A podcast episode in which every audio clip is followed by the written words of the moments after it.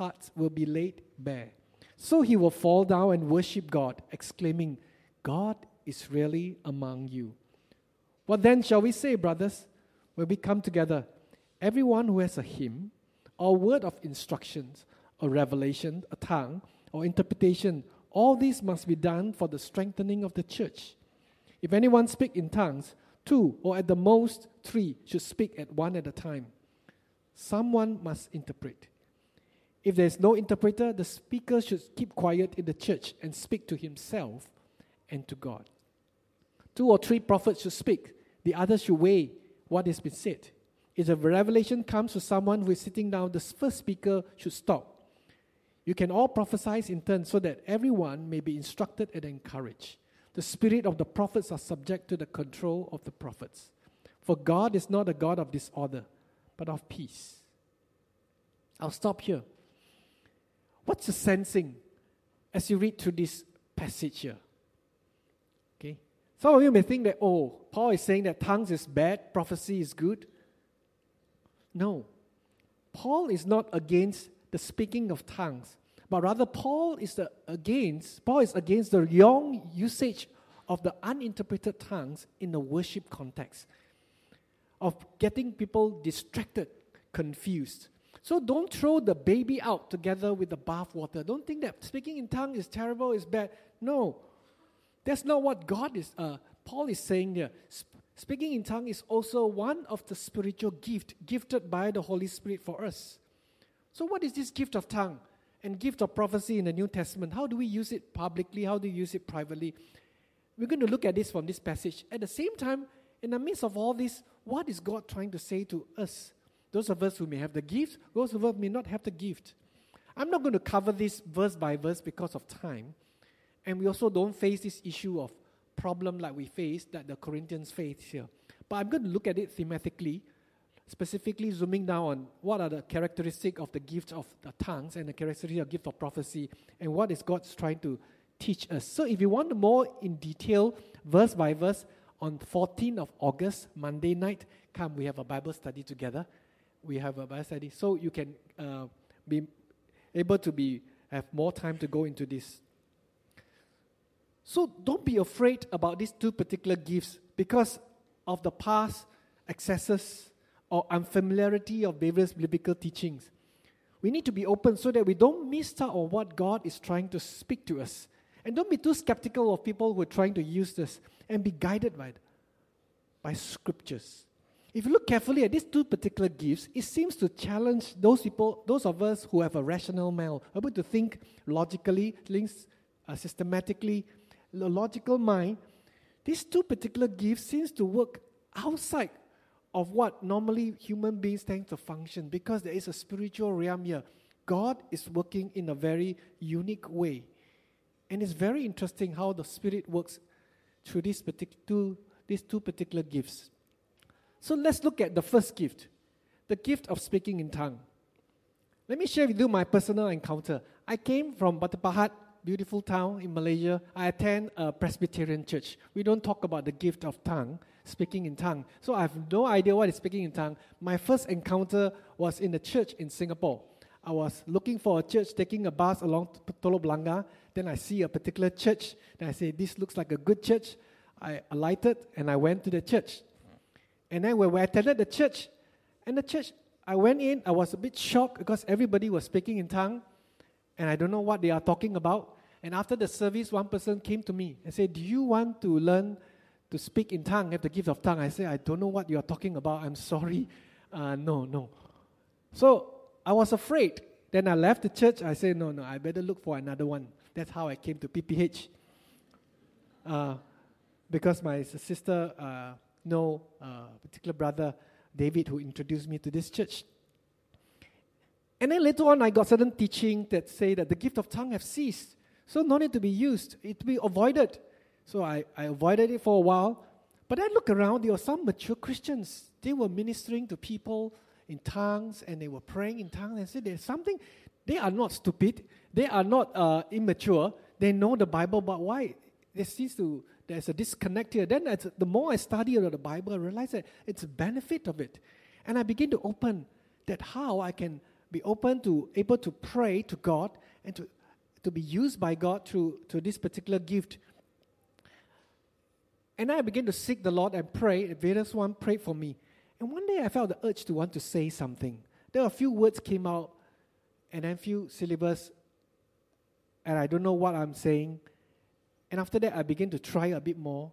And then it just come out more from one few syllables to various, I think, various sentences. Then at back of my mind, I was telling myself, am I, am I making these words up in my mind? Try to convince myself I'm saying something. So ask God, please confirm that I am not, I'm not cuckoo. I'm not saying things, and I'm not saying nonsense. And I'm grateful that I, there's a sister last time who ministered among us, Esther Sue from LL. She came, she prayed with me, and then I began to learn to pray in tongues. And after that, she looked at me and said, Chiming, you are praying in a pretty mature tongue. I said, huh? God, this mature, immature. I said, what, what do you mean? She said, she, have the gift of interpretation. She said, you were praising God. I said, is it? I'm praising God. So God confirms within my spirit that I'm not speaking nonsense. I'm actually praising God through the use of the gift of tongue. And since then, I began to practice praying tongues in my individual devotional lives and also as I pray for people as God directed me. And that's a very interesting gift. And I find it very helpful for me uh, in my personal walk with God in the ministering of people. So, what is this speaking in tongues? And by the way, there are quite a few numbers of people here in PPH who have the gift of speaking in tongues. Just that some of you may not be aware. And then when I ask, hey, there are quite a number of people with me, just that they are doing it privately in this area. So it's not a new particular spiritual gift in our midst here. What is speaking in tongue? The word tongue is in Greek, it tra- it's, um, it's translated in the word tongue, but actually in Greek it can mean language. Basically, it's a language. So speaking in tongue is saying a prayer or praise in language that are unknown that is unknown to the speaker. The speaker not knowing the particular language that he's speaking, but it's actually a word of prayer and praise. From the passage we have just read, we can look at some of the characteristics of these tongues, speaking in tongues. First of all, it's primarily a speech directed towards God. For anyone who speaks in tongue does not speak to man, but he speaks to God. To those who have this gift, they understand that they are speaking to God. Those who are doing this gift, they think that, hey, these people, I'm not sure, but they are speaking to God. And there's no interpreter, the speaker should keep silence, but he speaks to himself and to God. Even in worship service here, you can still speak in tongue, just that not too audibly that disturb the people. You can still speak quietly, soft enough between you and the Lord here. It's an activity of the Spirit in a person's life directed to God, inspired by the Holy Spirit. And some tongues are spoken in unknown languages, unknown to the world. And Paul said this uttering mystery. Mystery means outside the understanding of the speaker as well as the hearers. And in 1 Corinthians chapter 13, verse 1, last week we talked about this. And this could be the tongues of angels, not known languages today, but tongues of angels. So there's can be spoken in unknown language, or can be spoken in known human languages. The birth of the church, interestingly, God chose to use the sign of speaking in tongue to demonstrate his presence, his power. Very interesting, but at that time, in the day of Pentecost, it was a tongue of known languages because people understand. The hearer understand. The speaker may not understand, but the hearer understand. They were praising wonders of God with their own tongues. So there are unknown languages as well as known human languages. And speaking in tongue publicly, when I say publicly, I'm talking about aloud, where other people all can hear, needs to be interpreted. Why? To avoid confusions. To, to avoid confusions. So that they must, Paul say, you must interpret that so people don't think that you're out of your mind. People understand. Fifth, tongues with interpretation is like prophecy. because it can be understandable. People can understand and it edifies, it builds up the church.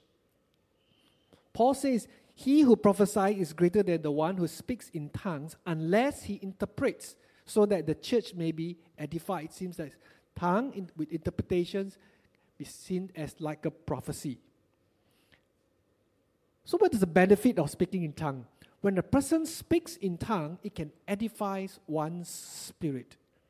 The word edify means strengthens, built up one's spirit, one inner self. Somehow there is a connection within our spirit and the Holy Spirit as we speak in tongue. And that connections, the utterance, that prayer builds out ourselves in a way that humanly we have no explanations. It's totally beyond human explanation. What, what do you mean? I cannot explain to you. This is the things of the Spirit. Paul say edify, which is true. When I pray, I do not know what words to pray. I pray particular areas that I'm not sure how to pray. I will break out in tongues. Or sometimes I'll say, I'll just, just practice speaking in tongues, praying in tongues. And as I finish praying, I felt I'm refreshed. God refreshes my spirit. God opens up my mind. God helps me spiritually and I read the Bible, it also comes clearer. So it edifies my spirit. But the person who's praying in tongue, do they understand what they are praying? Paul says, no, because you don't understand the, the meaning. My mind is unfruitful. There is no understanding. So what's the benefit? The spirit was edified. I may not understand, but I know I'm connecting with God. And I know I'm not speaking nonsense. I know that I'm worshiping my Lord and praying. And finally, Paul values speaking in tongues and does not forbid it. Paul values it. Paul's, yes, Paul much prefer people to prophesy because he wants people to be edified around them. In public, but in private, Paul said, yes, don't stop it. Paul said, in fact, Paul said, I speak tongues more than all of you. It is a very regular practice of Paul to, continue to pray in tongues. And Paul said, don't forbid the speaking in tongues. Just do it in the orderly manner. Paul's concern is that there's no chaos. Paul's concern is that people, there's no confusions in this area. So this is a a broad stroke about this particular gift of tongue. How do, how do you practice it? The practice in the gift of tongues. In the church, here in the worship service, when you want to pray out tongue aloud, loud, then do it orderly, one at a time with interpretations. If you're not sure, then don't speak. Paul say, so pray. We need to pray that God will gift our church people with the gift of speaking in tongues and also with the gift of interpretations so that people understand in this area. In this area. And one of the best place I would encourage would be in a small group prayer meeting where people are comfortable, there's, there's no outsiders, that people understand what they are doing, and then they pray. Because how do you interpret when you hear other people speak in tongue? Correct? Everybody speak quietly, then who, how to interpret? There have to be level where people can able to just are able to, to speak in tongues and then interpret. I remember one group of sisters who come together to pray, pray for the church years ago. And I'm encouraged by them. And then they were praying, and one of them break out in tongues.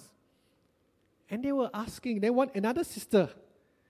She felt that impressed to pray for interpretation. Say, God, I do not understand what they are praying. Please give us interpretation so that we understand and we can continue know, to know how to pray.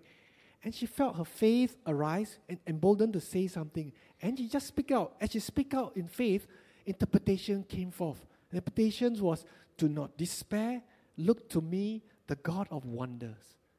That was the interpretations of the, of the tongue. And the whole group were inspired, the whole group were encouraged, and they began to intercede specific area of our church. And they were greatly encouraged because God directed their prayer with tongues and with interpretations. But in public, let this done it be orderly and with interpretations. And in private, please do what Paul says pray regularly. I look at my own spiritual life, I don't pray regularly in tongues as much as I believe God wants me to. God I've given me this gift, and I should use it regularly. Please pray regularly. When you're lost of words and don't know how to pray, pray in tongues. And you can also do in small group, in your CG, in a prayer meeting. The key is don't be chaotic and to able to encourage one another. At the same time, if you happen to hear people praying in tongues, not so super loud, but audibly just with the person and the Lord, don't be too critical. The person is also like a normal prayer, praying to God in a language that we may not understand. And those of us who do not have the gift of tongue and you want to seek the gift of tongue, Paul says, I wish all of you can speak in tongue. Paul encourages us to pursue not just the gift of tongue, but every gift. Why? To edify the body. To edify the body. So, this is a very interesting spiritual gift that we have here. And those of us who have it, please continue to use it and pray for interpretations. Those of you do not have it, you can ask the Lord to use it. Or you, if you hear people using it, don't be too critical because this is one of the spiritual gifts God wants to use and now missed too. And then the second gift, the gift of prophecy. Let me start with a very interesting story. A few days ago, I was reading through a website called Salt and Light and recall about the 40 day prayer. How, those of you who have been using this 40 days prayer guide, okay, this is, it talks about the birth of this. You know, this has been in practice.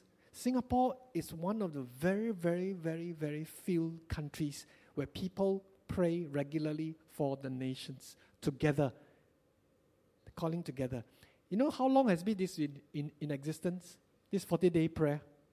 22 years. 22 years.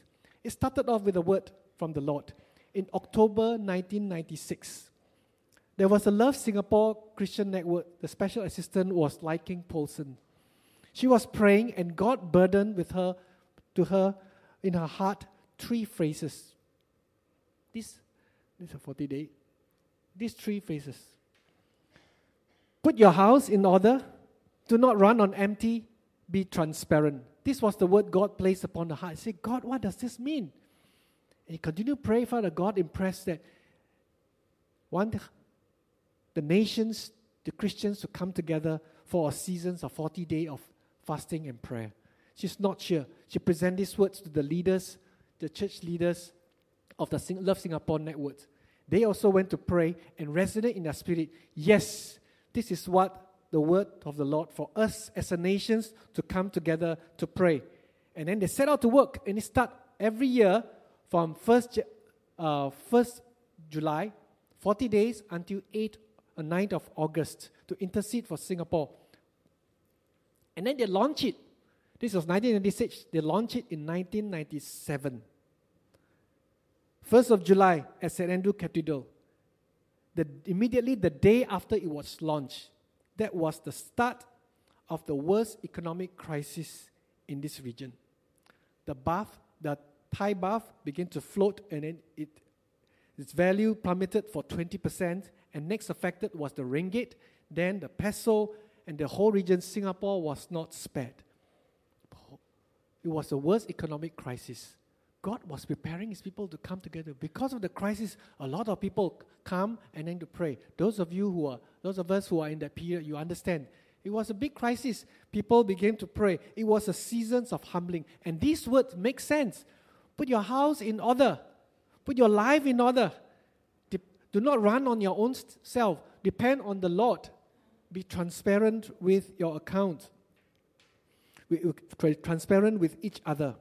And this is what the whole the first prayer booklet, the whole prayer is all about. But to her shock, do you know what happened?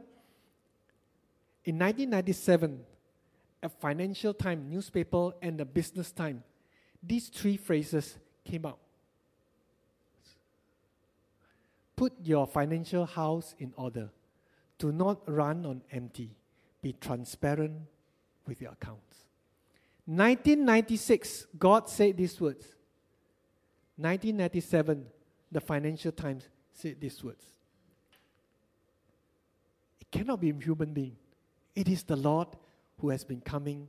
The Lord is preparing his people a word of prophecy to tell the nations to come together. It is not just for that time, it has been going on for 22 years. I believe Singapore has been spared many other problems because of faithful brothers and sisters.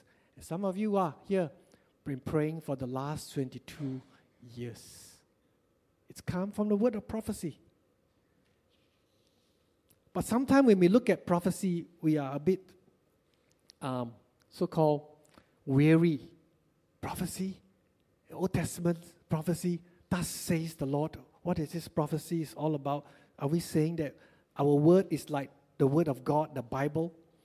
We need to understand the prophecy in the New Testament, slightly different from the Old Testament. There's some similarity, but some, some differences. Let me just first define what is prophecy in the New Testament. Prophecy is the proclamations of a spontaneously revealed message from God to people, usually to his, his people first. It is something that God has spontaneously brought to mind. While a person is praying, or a person is thinking, or even just going through their lives, and God spontaneously bring about a word. And then was spoken. And these words could be words of affirmations, of encouragements, a cause or actions to take, could be a warning. And some of it could have an element of foretelling about the future. And in the Old Testament, when the prophets of God, when they speak, they speak the very word of God that is authoritative. That's how we get the, the scriptures. But in New Testament, there's another group of people. That is the apostle. The apostles are the New Testament, like the Old Testament counterparts of the Old Testament prophecy here. This part, this section here, I read. I'm grateful to Wayne Grudem, Dr. Wayne Grudem, who helped me to understand the this about the New Testament prophecy. He said the Old Testament, when they prophet, when they say, they say, "Thus says the Lord." The, these are the very word of God. But in the New Testament, Jesus used a different word to describe the people who have the authority to speak the very word of God that is equivalent like scriptures. This group of people, Jesus called them apostle.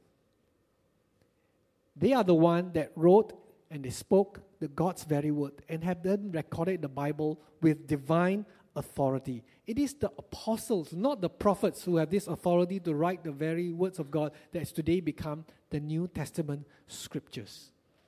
So this is one type of main type of the uh, New Testament prophecy. But there is another type, so-called. They are so-called the other New Testament, where the First Corinthians we are talking about here. It was already prophesied years ago by the prophet Joel. And then at Pentecost, when the Holy Spirit came at the birth of the church, Peter quoted these uh, promises of Joel. Peter said this In the last day, your sons and your daughters will prophesy. Both men and women, I will pour out my spirit in those days, and they will prophesy. What is available only to a few in the Old Testament, right now is available to many. To many here. This kind of prophecy seems to show more about the God's presence to edify, like we've seen in First Corinthians and they don't have the same level of authority. Why? Because it requires people to weigh carefully and to be tested. You don't test the Old Testament prophets, no.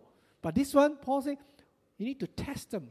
You need to evaluate, weigh carefully. Why? Because there could be, because we are fallible. The way we listen, the way we hear it, the way we interpret it, and the way we share it and this level of prophecy usually is more personalized to individuals or even to a specific, a small group of, of people. It's not for all time. The level of authority here. So there is a difference here about the, uh, the apostle kind of prophecy and the general kind of the gift of prophecy that was given to many. So it's the gift of prophecy for today. Yes, Pastor Kevin had mentioned just like any other gifts, it's still in operating. It's also in operations in the church in Corinth. And I believe God wants to use it in our midst too. So, what are the characteristics of the New Testament prophecy? You must remember its purpose. The first purpose it is to strengthen, to encourage, to comfort, and to instruct his people. It's not meant to condemn, to put people down. It's meant to encourage. I was reading through another story. This is by Jack Deere from his book, Surprised by the Voice of God. He was ministering to teaching the Sunday school, and then he brought along someone with the gift of prophecy. And so, was ministering, and then one of the, the, the person who had the gift of prophecy prophesied over a particular girl. He said, I see this. Last week, this day, you are in your room alone, and then you are praying to God. Say, God, please show me that you love me. I want I need assurance that you, that that you love me. And then he go on to say, what's happening around your life during these situations it's not your fault. God wants to assure you that he loved you. The situation in our lives right now is not your fault. And that's all, the word. And the pastor began to follow up with that with that with a, with a Sunday school girl and he asked her, um, were you praying about that prayer that asking God whether God do you love me? He said, Yes. Last week she was praying the prayer. That is, is there trouble at home? She said, Yes. Were your parents getting planning to get a divorce? She said, Yes. Do you feel that it is your fault, your parents getting a divorce? She said, Not anymore. Not anymore, because of the word of prophecy that have able to encourage her in a very specific way, to edify her, to assure her that God still loved her. And it's spontaneously revealed by the Spirit. If a revelation comes to someone sitting down, the first speaker should stop. First speaker speaks, and then it just comes suddenly to spontaneously to the second speaker. And this revelation could come in a voice, in a visions, in an image, in a prompting, in a sensing, in a words, sentences, a thought. It can come, and then the person just share it to encourage the, the, the people around. And it's a gift to be desired earnestly because why? It edifies other people. It's not for self glorifications, not for self pride, but to edify the people, to build them up. And next, and this message requires discernment from the other people. Two or three prophets to speak, but the others should weigh carefully what has been said. To weigh carefully, to match it with scriptures, make sure that it follows, does not go against scriptures, through prayer, to discernment from the leaders, to discern carefully. We don't just take it full wholesale. We need discernment here. And then, finally, no, it is not to be despised. Paul in First Thessalonians said, "Do not put out the Spirit's fire, but treat do not treat prophecies with contempt, but do not dismiss it quickly. Sometime in our rational mind, we have to make sense to us. We don't understand some of these things. We quickly dismiss it. Paul said, no, test it, but don't dismiss it. Pray." And it's also the gift of prophecy is also a sign of God's presence. When people come in our midst and realize that God is revealing specific informations, specific truths about their lives, and they begin to realize that no, this cannot be a natural occurrence, supernatural occurrence. God is really among us. The gift of prophecy is a sign of God's presence to bless his people, and non believers who is present can benefit from it here resulting in them worshiping the Lord. And for myself also, as I look at, I'm also very skeptical at first about this particular gift. Then I got curious. Then I began to read, read more from the Word of God, read more from various books about the Spirit, about the working of the Spirit. And then came this particular um, pastor called Pastor Mike Cornell. Many years ago, came to church and he prophesied over different people, including myself. At the time I was, I mentioned earlier, I was reading books about spirit. No one knows about this. And when he prayed over me, he said that you have been reading books related to the spirit. I said, how do you know? And next moment, he began to, to say things about how I'm going to do certain things, break out in faith. And I record down what, what he said. No, no, I didn't record. Someone, Edwin Chua, helped me to record down because I, I, I couldn't remember. And then when I read it back, it gave me great encouragement. Now that I can have hindsight, I look back at years, I see parts of it being fulfilled. How God is encouraging me, equipping me, some of the specific content of that, that particular prophecy. And were in the past also there was another pastor who came to our church, Pastor Alex Larson. He's from New Zealand. We have our young adult meeting, and different ones come forward, and he prayed over them and I was there as a pastor to hear the prayer. The things that he said about these people, he couldn't have known in advance. I know because I know these people. Pastor Larson's from New Zealand. He did not know them, but he says specific things. And then he encouraged. A lot of this prophecy is basically in, encouragements, encouragement, encouragement, promises from the God.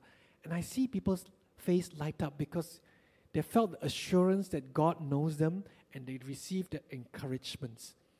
And it's a very powerful gift in our midst. So, the use of prophecy in church encourages us to seek it eagerly, not for ourselves, but Paul says, seek it eagerly to encourage his church, the people around. Use it orderly, one at a time, and in love, seeking to edify one another. Always remember to always remember to strengthen, to encourage, to comfort, to instruct, not to condemn or put people down or to scare or embarrass people. And also use it submissively. In other words, be open for evaluation and scrutiny of others. And use it with care. Don't say that God says. Say, it seems to me, or I think, it appears to me, I feel, I sense. Because we could sense it wrongly. You need to give room for that. And then share it and ask a confirmation does it make sense to you?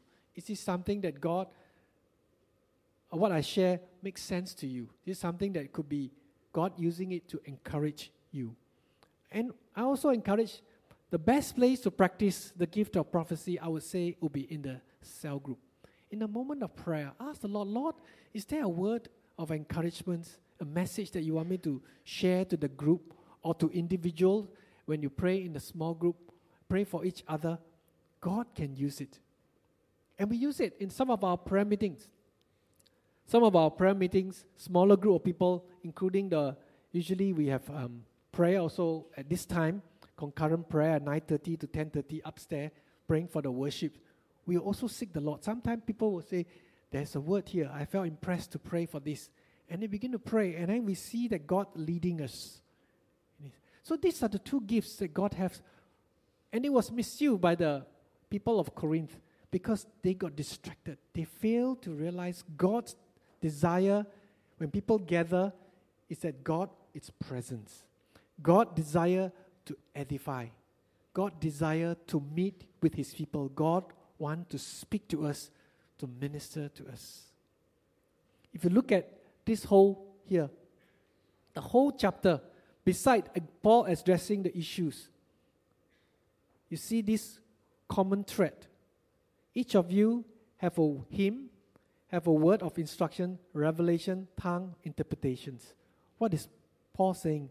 That God is here, God wants to speak to us. Individually as well as through each other to minister. Sometimes we get distracted don't get distracted by various things. But if you are open, God can speak. You may have the gift of tongue. You may not have the gift of tongue. You may have the gift of prophecy. You may not have the gift of prophecy or knowledge. But because we are God's children, God say, "My sheep hears my voice." God can still speak to you, and God can speak through you to minister to one another. And this is the message that God, I felt, that God want to us to remember that God is in our midst. He wants to speak to us. He wants to use us to minister to one another. Two different people can attend the same service, but then leave the place feeling different way. There are many things at play. It could be physical conditions, could be circumstances. But one thing is that could make a big difference. It is faith and expectations when we come to God. God say, "Come near to me, and He will come near to you. Draw near to me, and He will draw near to us." So we come with expectations that I'm coming to God, drawing near to God, and expectation that God will speak to me. God can speak to you, and God can minister to you. So, in response today, I'm going to do something different. I'd like us to practice listening to God and then praying for each other. Can the musicians come? Just, just the keyboard will do. I'd like you to just quietly before the Lord said, Lord, you, I know you are here. Speak to me quietly. And ask the Lord to speak to you. And then turn to each other. And then say, God, use me to pray a prayer of blessings for the person next to me.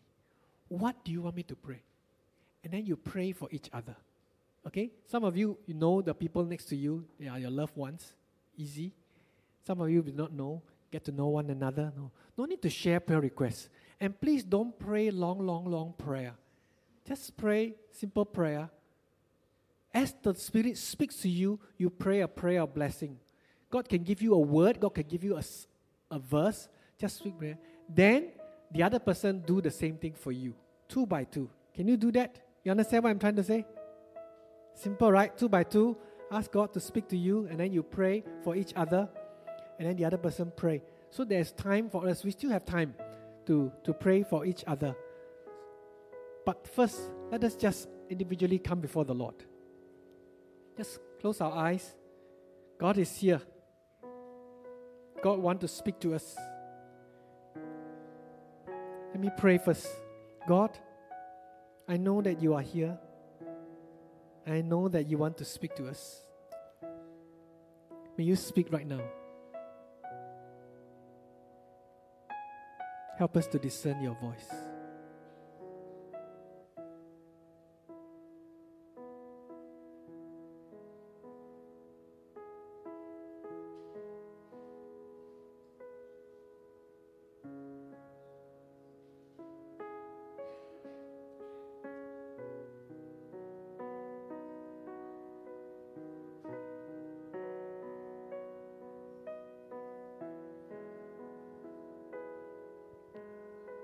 And Lord, please also show us a word that we can pray for the person next to us. And lead us in a time where we can pray, prayer of blessing, prayer that will strengthen, that will encourage, that will comfort.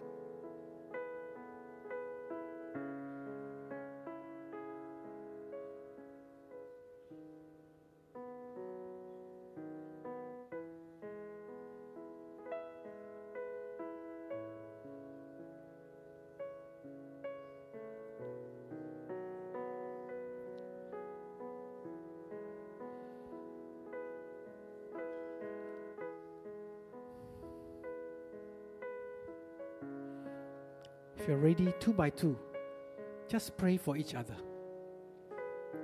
Ask the Lord, give you a word, and just pray a prayer of blessing, a prayer that will strengthen, a prayer that will encourage, prayer that will comfort.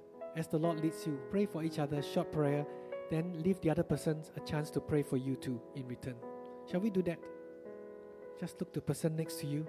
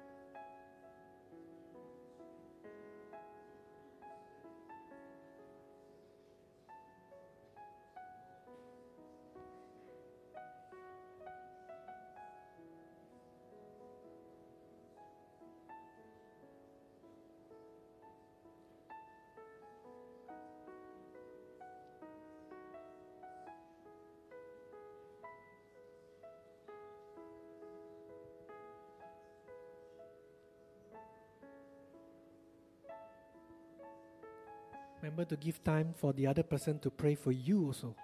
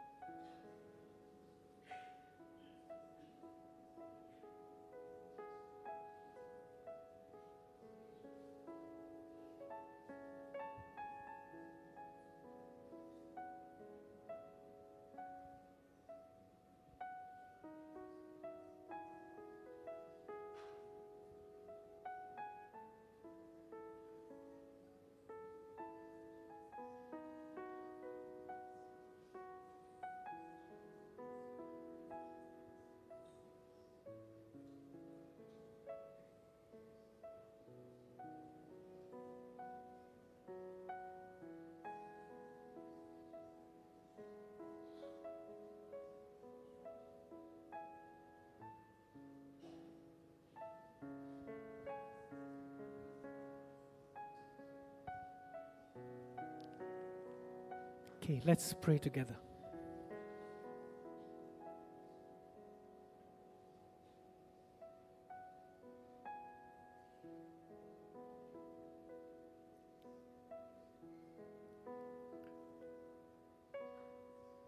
Lord, we thank you. Thank you for your word. From your word, we know that God, you are in our midst and you want to move in a very mysterious and yet interesting way because you are God in a way that sometimes we don't understand. But yet, God, you want to bring a word of encouragement, a word of comfort, a word to lift us up. And we thank you. Thank you that every time we gather, that God, you are there to minister, to guide us. And I pray that God, you help us each week or each time when we come into your presence, we will not get distracted by things, but rather, Lord, our mind, our hearts will be focused in expectations for you to speak to us. We thank you, Lord, and I pray, pray that you continue to reveal yourself more and more to us so that our faith and our walk with you is personal and it's real. And we will respond in obedience to what you have revealed to us. And build this church, Father. Build this church for your glory. Thank you, Lord all the depths, may the depths and the riches and the wisdom and the knowledge of God, how great it is. How unsearchable, Lord, are your judgments and how inscrutable are your ways. For to you, Lord, through him, to you be all glory and honor forever and ever. Amen.